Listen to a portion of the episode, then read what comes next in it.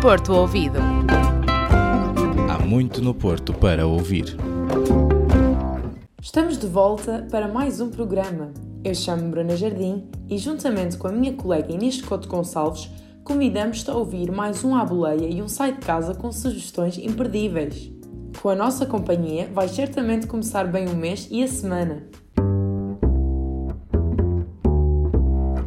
Neste programa trazemos-te mais uma vez a rúbrica À Boleia. Se queres saber como estão a reagir os portuenses à chegada da Omicron, fica desse lado. A Omicron é a variante do coronavírus que chegou recentemente a Portugal.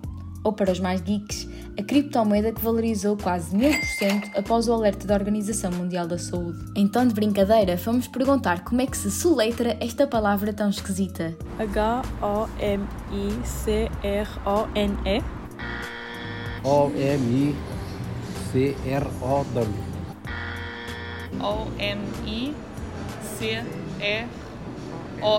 E tem um acento no primeiro. Aliás, será que os portuenses sabem o que é a Omicron? Assim, já, já ouvi ter, mas não não estou a par disso, não. Não, nunca ouvi esse nome. Nova variante da, da- do vírus. Do Covid. O número de casos de Covid-19 no nosso país voltou a subir. Em resposta, o governo criou novas medidas. O que têm os portuenses a dizer sobre elas? É assim, eu concordo em parte, porque eu acho que nós nesta fase não devemos também, de repente, entrar logo em confinamento total. Acho que também convém termos algumas medidas. Concordo, por exemplo, com a questão de fazermos mais testes. Agora, por exemplo, as discotecas fica um bocadinho. ah, eu gosto de sair, não estou a dizer o contrário, não estou a tentar ser hipócrita, mas ao mesmo tempo acho um bocadinho arriscado nesta fase estarmos num grande ajuntamento tudo sem máscara. Acho que nesse sentido podiam haver mais, muitas mais O restrições. impacto que pode dar é na nossa saúde mental, porque acho que está toda a gente com medo do, do terceiro lockdown.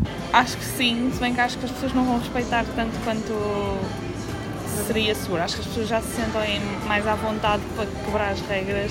No que toca às vacinas, grande parte da população ainda não teve a oportunidade de tomar a terceira dose. A terceira não, ainda não. Estou a aguardar.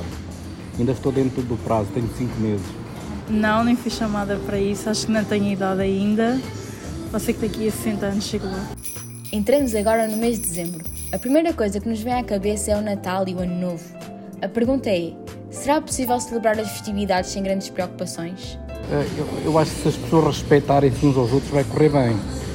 É preciso que mesmo dentro do seio familiar haja a separação, porque dentro do seio familiar cada um convive com outros amigos, com outras pessoas. Se houver uma junção muito grande, pode haver transmissão entre o meio familiar. É Assim, eu acredito que as coisas vão piorar bastante.